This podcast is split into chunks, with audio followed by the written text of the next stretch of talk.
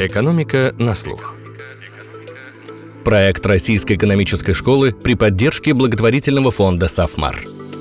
Всем привет! Это «Экономика на слух». С вами Максим Никулин и Ида Бенцианова. Мы учимся в 10 классе новой школы, и сегодня с ректором Российской экономической школы Антоном Суворовым мы обсудим популярные мифы об экономике. Мы узнаем, какие трюки используются в рекламе. Поговорим о рынке престижных товаров. Попробуем узнать, почему дорогие вещи пользуются достаточно большим спросом. Как устроен госдолг, откуда берется инфляция и как работает валютная система. А еще поговорим о плановой экономике СССР. Итак, мы начинаем наш выпуск. Приятного прослушивания.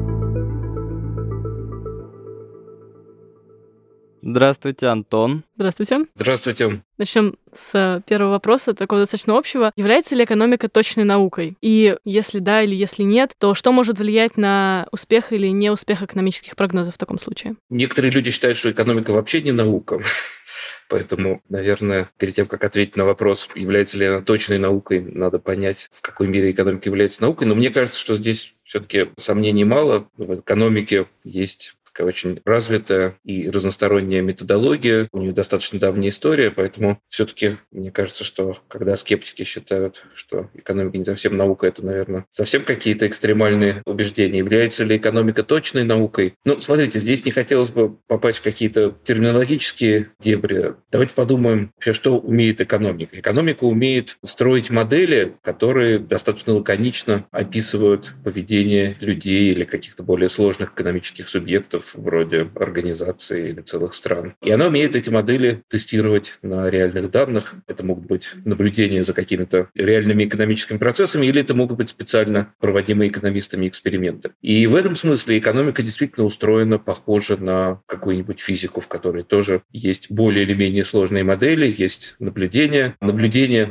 позволяют какие-то модели отвергнуть как несостоятельные, на смену каким-то более простым моделям приходят более сложные. И в этом смысле смысле экономика вполне похожа на другие достаточно точные науки. Но, с другой стороны, конечно, ожидать от экономистов, что они смогут идеально точно прогнозировать какие-то экономические процессы, наверное, наивно, потому что экономические системы очень сложные, и огромную роль играет разного рода неопределенность и составить какой-то точный прогноз, предсказать, когда именно произойдет экономический кризис, какая именно у него будет динамика, какая будет глубина, наверное, непосильная задача. И здесь вопрос даже не в каких-то ограничениях вычислительных мощностей, а в том, что в принципе, социальные системы очень сложны, и ничего с этим не поделаешь. С другой стороны, в каких-то ситуациях экономисты могут достаточно успешные прогнозы формулировать. Мне кажется, что также на прогнозы экономистов могут влиять действия людей, потому что они одни из тех, кто как раз действует в экономике. И всегда ли то, что они делают, рационально, и что может повлиять на них? Конечно, именно действия людей являются такой принципиальной сложностью. Конечно, гораздо легче прогнозировать, как будет падать яблоко неодушевленное, чем прогнозировать, как будет человек вести себя в какой-то не самой стандартной ситуации. Если говорить о рациональности, то это очень сложное такое комплексное понятие, и я думаю, что у экономистов, философов, специалистов по теории принятия решений, наверное, нет какого-то полного консенсуса относительно того, что считать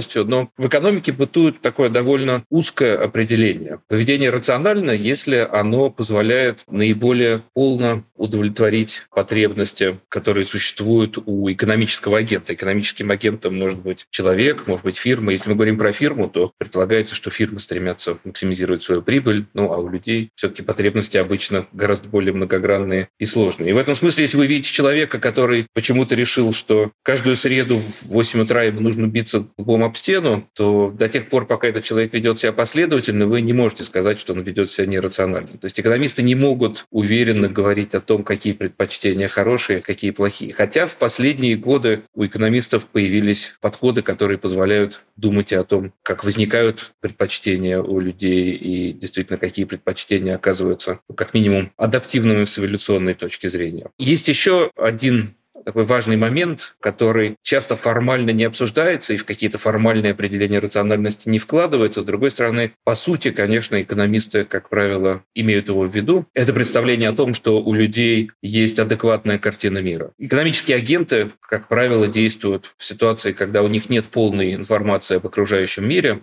и поэтому они вынуждены строить какие-то модели. И, конечно, тот факт, что люди или фирмы не обладают полной информацией, сам по себе не является ни в коей мере признаком какой-то иррациональности. Но вот какие-то систематические заблуждения, конечно, наверное, могут быть в полной мере отнесены к каким-то проявлениям нерациональности. Ну, например, до сих пор миллионы людей верят, что Земля плоская. Вряд ли мы готовы таких людей в полной мере считать рациональными. Вот вы говорили о том, что у разных людей могут быть разные желания, потребности и так далее. Как на эти желания и на их какую-то разумность может влиять реклама? Ну, к примеру, какие приемы используются в рекламе, чтобы привлечь потребителя? Как это связано с устройством мозга человека вообще? И как экономисты понимают, какие приемы стоит использовать? Ну, смотрите, экономисты все-таки довольно редко выступают в качестве производителей рекламы, поэтому, наверное, это в большей степени все-таки вопрос к маркетологам, но действительно такая очень близкая мне область экономики, как поведенческая экономика, довольно много понимает о том, как какие-то рекламные трюки могут действовать на людей. Смотрите, во-первых, есть такая знаменитая теория перспектив, которую создали Даниэл Канеман и Амаш Тверски, работа 1979 года, опубликованная в лучшем журнале по экономике и эконометрике, которая имеет десятки тысяч цитирований уже. В этой работе строится модель, в которой полезность человека экономисты используют этот термин для того, чтобы охарактеризовать те принципы, на которых люди строят решения. Они стремятся получить максимальную полезность. Так вот, полезность человека зависит не от каких-то абсолютных показателей, а от того, как эти показатели соотносятся с какой-то точкой отсчета. Ну, например, если ваша зарплата упала, то даже если она по-прежнему остается высокой, вы будете расстраиваться, потому что вчера она была выше. Или если ваше здоровье несколько ухудшилось, даже если оно по-прежнему по сравнению со многими людьми хорошее, вы будете сравнивать с тем, как чувствовали себя вчера, и, может быть, будете расстраиваться. И, конечно, это тот прием, который активно используют маркетологи. Да, здесь забыл важную вещь подчеркнуть. Люди особенно сильно переживают, когда то, с чем они сталкиваются, не дотягивает до точки отсчета, до их ожиданий. Ну вот один из таких стандартных приемов в маркетинге, когда вы видите рекламу, на которой рекламируется какая-то привлекательная модель компьютера в какой-то хорошей конфигурации или автомобиля. Потом, когда вы приходите в магазин для того, чтобы купить, оказывается, что вот ровно такой комплектации нет, поскольку вы уже настроились на то, что не покинете, скажем, этот автомобильный салон без машины, то вы готовы будете переплатить достаточно существенные деньги за какие-нибудь опции, которые вам были не очень нужны. Ну вот один прием. Другой прием – это контраст. Опять же, вы можете прийти в магазин и увидеть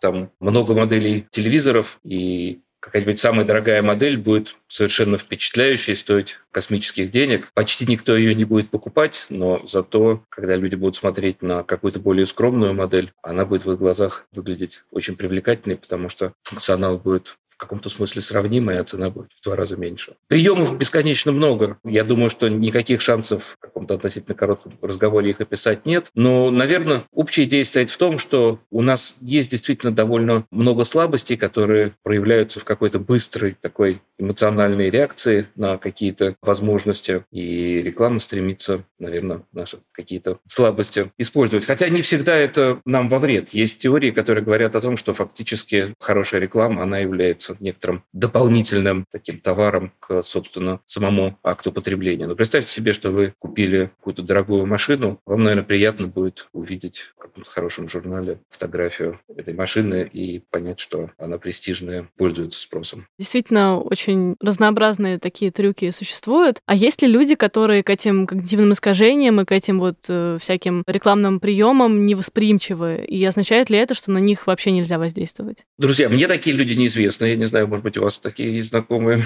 Я думаю, что любой из нас в какой-то ситуации окажется восприимчивым к какому-то трюку. Может быть, мы этого не заметим, если трюк особенно грамотно построен. Или заметим, но не будем по этому поводу расстраиваться, а наоборот, получим удовольствие. Но если серьезно, мне кажется, что вопрос скорее относится, наверное, к психологии. Все-таки это вопрос не по экономике. По-моему, есть исследования, которые смотрели на возможность людей, обладающих разными психологическими характеристиками, сопротивляться какому-то рекламному воздействию, и, по-моему, более уверенные в себе люди оказывались такими более резистентными. Но я бы здесь вот еще что сказал. Есть такая классная книжка Даниэля Каннемана «Думай медленно, решай быстро», и там одна из основных идей в этой книжке, что можно думать о человеческом сознании как состоящем из таких двух систем. Одна система, которая Каном назвал системой 1, быстрая, и она включается вот при любом каком-то внешнем импульсе и подсказывает какое-то быстрое решение, не обязательно хорошее. Это интуитивное решение, может быть, на самом деле ошибочным. А другая система – это система 2, которая включает в себя такие высшие когнитивные процессы, но она ленивая, и она не всегда активируется. Если у вас есть какое-то быстрое, простое решение, то иногда система 2 просто будет отдыхать и не подключится к принятию решений. И в этом смысле разные люди в разной мере склонны активизировать вот эти свои системы 1, системы 2. То есть система 1 у всех по умолчанию всегда активируется, а вот умение и возможность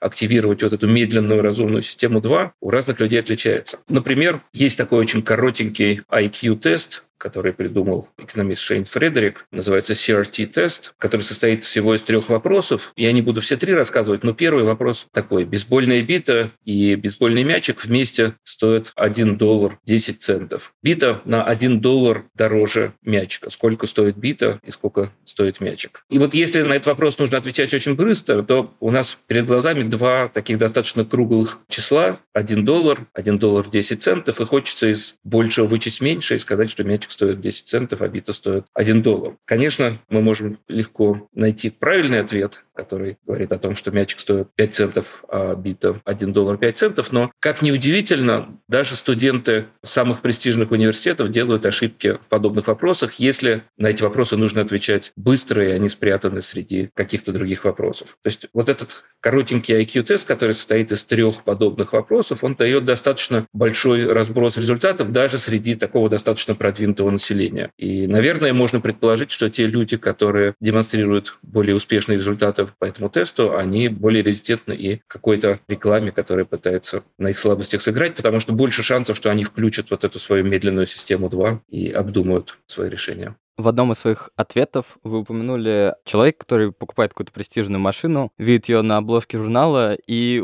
чувствует себя счастливее. У меня и у моих друзей сейчас есть какая-то похожая ситуация. Вот совсем недавно, буквально пару дней назад, Apple представил какой-то новый продукт, очки дополненной реальности. И такое ощущение, что если ты их купишь, то ты станешь супер счастливым. Я вот, допустим, у друга такое мнение сегодня услышал. А действительно ли повышается уровень счастья человека от приобретения каких-то престижных и дорогостоящих товаров? Спасибо, отличный вопрос. Смотрите, вообще, что такое счастье, это довольно долгая история, и вряд ли мы здесь придем к какому-то единому мнению, насколько человек счастлив, как это померить. Но еще недавно можно было сказать, что надо у него просто спросить, и то, что он ответит, это и есть, насколько он счастлив. Каких-то других надежных способов это померить у нас нет. Можно, конечно, спросить его друзей и близких, например, насколько этот человек счастливый. Как правило, эти меры окажутся достаточно сильно коррелированы друг с другом. С другой стороны, сейчас активно развивается нейроэкономика, человека, и можно, наверное, уровень счастья как-то связать с какими-то определенными активностями в некоторых областях мозга. То, что какие-то покупки, может быть, о которых мы долго мечтали или которые вдруг каким-то образом зацепили наше воображение, повышают наш уровень счастья,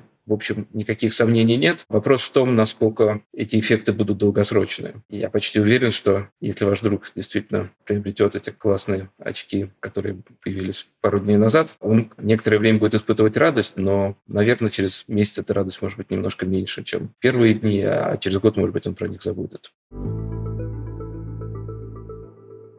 Продолжая тему престижных товаров и то, как они существуют на рынке, можете ли вы рассказать, как вообще этот рынок престижных товаров работает? Престижные товары, где чем выше цена, тем выше спрос, тем больше как бы крутость того, что вы покупаете. Но ведь логично, что людям не захочется тратить необоснованно много денег на какие-то предметы. Ну, действительно, в большинстве ситуаций при прочих равных нам, конечно, хочется заплатить поменьше, то есть купить такой же хороший товар и а, расстаться как можно с меньшей суммой денег. Ну, мне кажется, вот у того, что вы сказали, есть два измерения. Одно такое, в какой мере более дорогие товары обладают более высоким качеством. Понятно, что в целом никаких гарантий нет. И разброс цен на одни и те же товары сейчас достаточно высокий. Вы можете где-нибудь в интернете поискать какой-то даже достаточно стандартный телефон или компьютер или книжку, и увидите, что разные продавцы предлагают, казалось бы, один тот же товар по достаточно отличающимся друг от друга ценам. Но иногда это связано с качеством качеством обслуживания, иногда с надежностью продавца. В какой-то мере это просто какой-то случайный разброс. Но в целом, в среднем, конечно, более дорогие товары оказываются более качественными. Но есть, конечно, и другой эффект, такой довольно парадоксальный. Экономисты его называют эффектом Виблена по имени экономиста Торнстона Виблена, который первый о нем писал. Бывают ситуации, в которых люди за один и тот же товар предпочитают заплатить подороже, а не подешевле. И вот это действительно, на первый взгляд, кажется совершенно парадоксальным, но здесь речь идет о том, что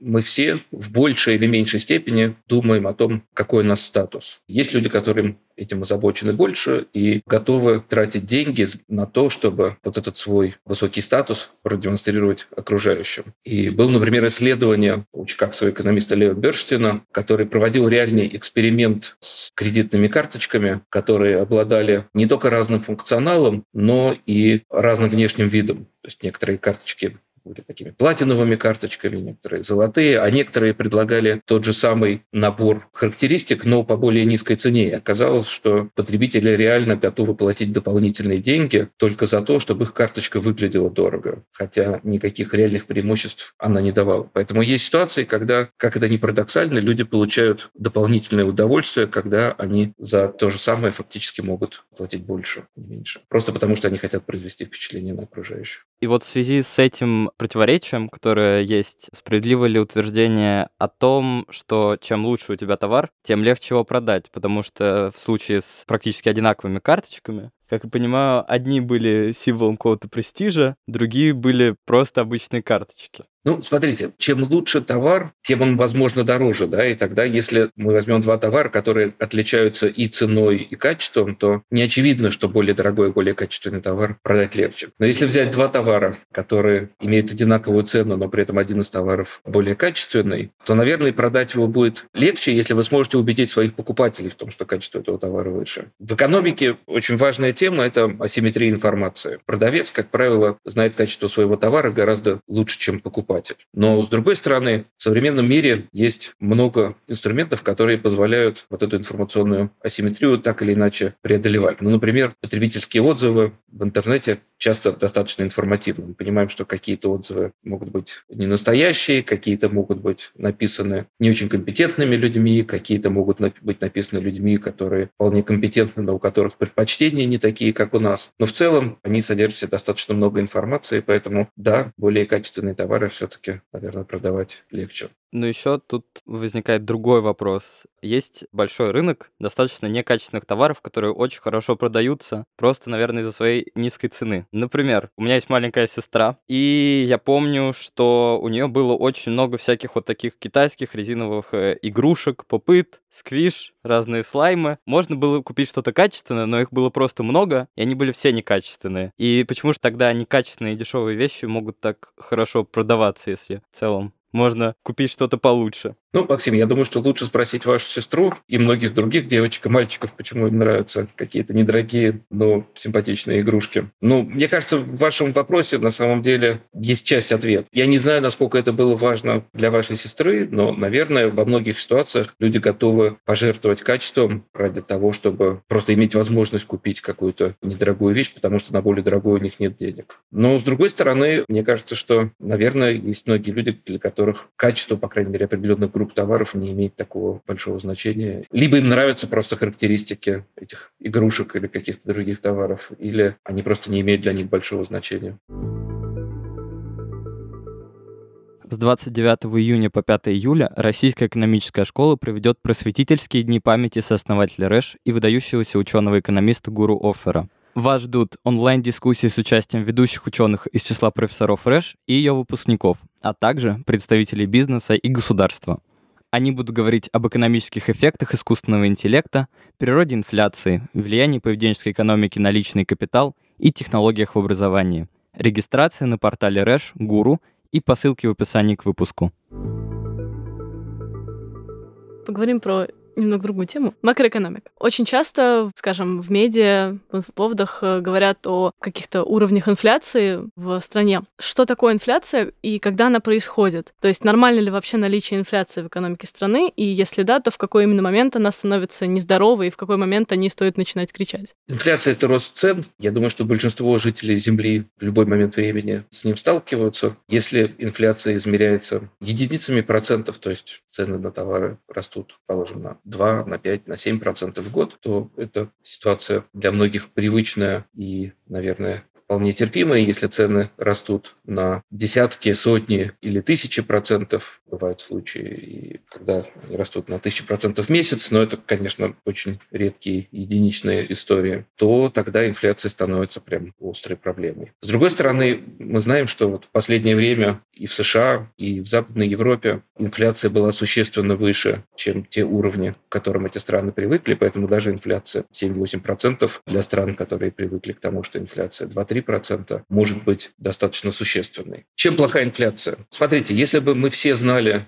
что цены всегда растут с постоянным темпом, предположим, на 10% в год или даже на 20% в год, то, наверное, это не было бы такой большой катастрофой, мы все бы к этому как-то приспособились. Все равно были бы издержки, потому что нужно было бы переписывать ценники банально, и это лишний труд для продавцов, но если бы издержки этим ограничивались, наверное, инфляция вряд ли была бы темой, которая там, занимает первые страницы центральных газет. Проблема с инфляцией в том, что она не очень предсказуема, и инфляция может расти, падать, и цены могут меняться асинхронно. То есть может возникнуть ситуация, когда, скажем, товары первой необходимости уже подорожали, а зарплаты у не самых обеспеченных людей еще не успели вырасти. Такая асинхронность сама по себе является существенной проблемой, которая приводит к тому, что возникают какие-то дисбалансы в экономике. Ну и кроме того, чем выше инфляция, тем в каком-то смысле она более непредсказуема. Да? Все-таки эпизоды дефляции тоже случались, когда цены систематически падали, но они являются скорее достаточно редким исключением. А если инфляция составляет, скажем, 40%, то потом она может быть 20% и 60%. Если инфляция находится в районе 2, 3, 4%, то ее колебания вероятны, не так велики, поэтому масштаб рисков, связанных с инфляцией и потенциальных потерь, он будет существенно меньше. Давайте перейдем к другому показателю, который периодически люди также считают вещью, которая показывает здоровье экономики. Например, я часто встречаю мнение у окружающих, что курс валют отражает экономическую ситуацию в стране. Периодически, когда рубль падает или растет, все телеграм-каналы каждый час отправляют новости с текущим курсом. И есть ли действительно какая-то связь между курсом валюты и здоровьем экономической ситуации? Насколько она может быть сильна? Смотрите, мне кажется, что принципиальное значение имеет не сам валютный курс, а его колебания, отклонения от каких-то существующих значений. Потому что сам уровень валютного курса, может быть, зафиксирован, фактически зависит от того, в каких единицах валюта измеряются. Но если валюта обесценивается, например, что происходит? С одной стороны, с учетом того, что часть потребительских товаров импортируется, это является предвестником того, что это, эти товары неизбежно подорожают. Конечно, они совершенно не обязаны один в один отыграть изменение валютного курса, потому что может произойти перераспределение в пользу товаров местных производителей, например. Но, тем не менее, это некоторые фактор, который будет способствовать повышению инфляции. С другой стороны, с точки зрения экспортеров, падение валютного курса является стимулирующим фактором. Для импорта это, наоборот, плохо, для благосостояния населения скорее плохо, потому что это скажется на инфляции. Кроме того, это будет иметь некоторые долгосрочные последствия, потому что часть импорта – это такой технологический импорт, который для нас сейчас важен. Нам нужно покупать какие-то инвестиционные товары, которые создадут основу для дальнейшего развития промышленности. Многие из них производятся в России, но далеко не все. Да? Но это верно для любой страны. Поэтому, когда курс валюты слабеет, импортеры страдают, импорт страдает, и нельзя говорить о том, что это хорошо. Поэтому, наверное, про валютный курс можно сказать примерно то же самое,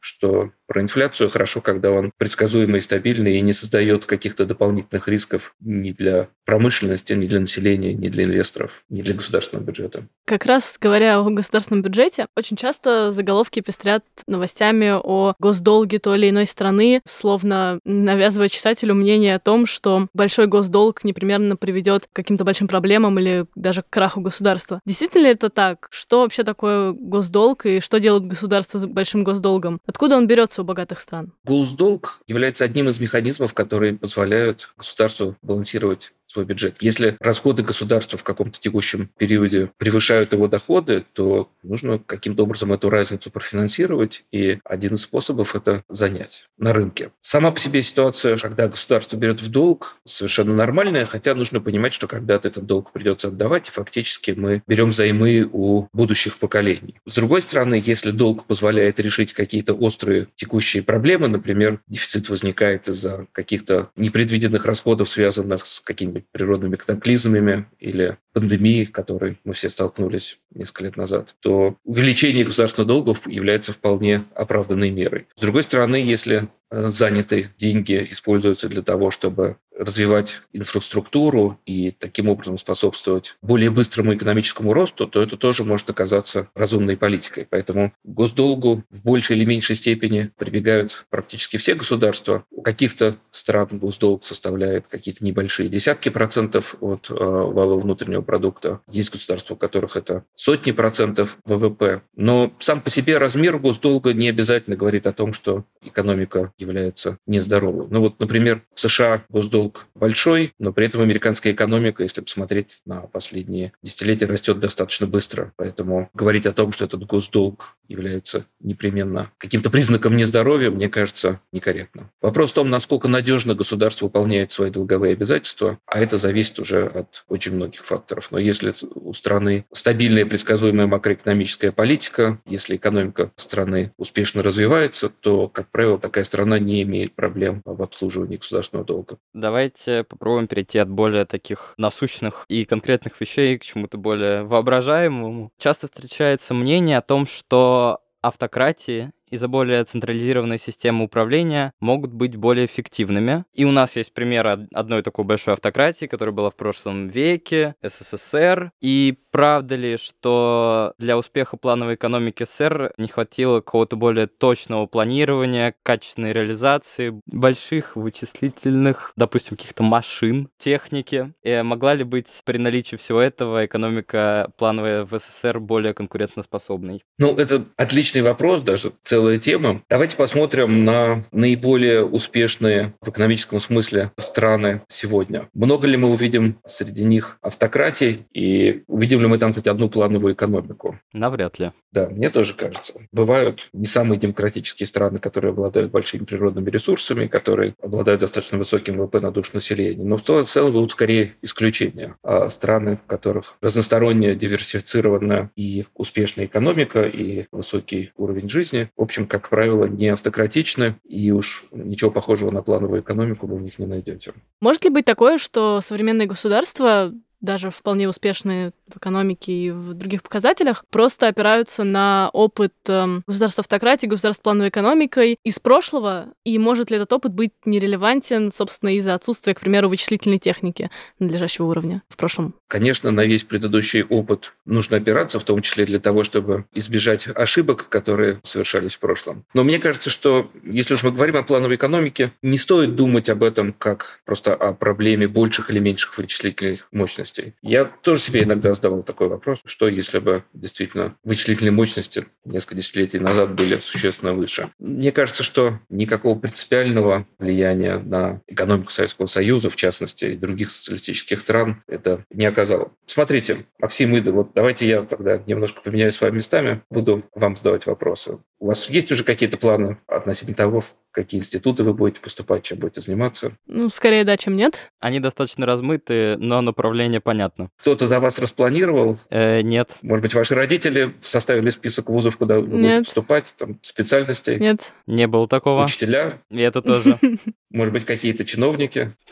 нет. Нет. Но вас эта ситуация расстраивает или она скорее кажется вам стимулирующей, что вы сами нашли направления, которые вам интересны, нашли университеты, в которых эти направления лучше всего представлены, и будете стараться туда поступить? Такая свобода выбора действительно как-то подбадривает. Однако, что если какой-нибудь путь, который мне бы выбрали, ну, например, родители, мог быть более успешным? Ну, или просто жить легче, когда есть выбранный путь. Надо думать, выбирать что-то. А без этого просто бы выполнял какие-то задачи, может быть, добился бы успеха. Или просто жил бы обычной спокойной жизнью. А тут надо что-то выбирать. Да, ну смотрите, здесь с одной стороны есть такая пословица, да, что можно привести лошадь к водопою, но нельзя заставить ее пить. И, наверное, это то, что действительно подкосило многие плановые экономики. Все-таки в целом мы не очень любим, когда за нас кто-то что-то планирует. И если даже можно нас поставить в какую-то ситуацию, когда мы вынуждены заниматься работой, которую определил кто-то другой для нас, работать над заданиями, которые нам тоже поставили начальники, которые нам кажутся совершенно не близкими, неразумными, но такие вещи не очень стимулируют. Но вы правы в том, что жить в такой ситуации, наверное, в каком-то смысле легче, хотя я думаю, что довольно быстро это надоест. Но есть такая замечательная книжка Эрика Фрома «Бегство от свободы», там вот примерно об этом. Действительно, если вся жизнь запрограммирована и не нужно думать головой и брать на себя ответственность за свой выбор, то ну, в каком-то смысле легче, но, конечно, не очень интересно, мне кажется. Как я понимаю, все государства в мире, они достаточно смешанными экономиками, если такие большие современные государства, и в них есть какие-то элементы из плановой. Это так? Давайте немножко уведу разговор, собственно, от плановой экономики. Угу. Действительно, в большинстве современных государств в той или иной мере развита рыночная экономика. И рыночная экономика, на удивление, успешный механизм, который позволяет государству процветать. И действительно, вот эта идея, которую когда-то давно сформулировал Адам Смит, что невидимая рука рынка позволяет на самом деле обществу добиться эффективности, и хотя каждый вроде бы действует в собственных интересах, в целом экономика функционирует ради общего блага, несмотря на такой кажущийся эгоизм. На самом деле эта идея оказалась на удивление работоспособной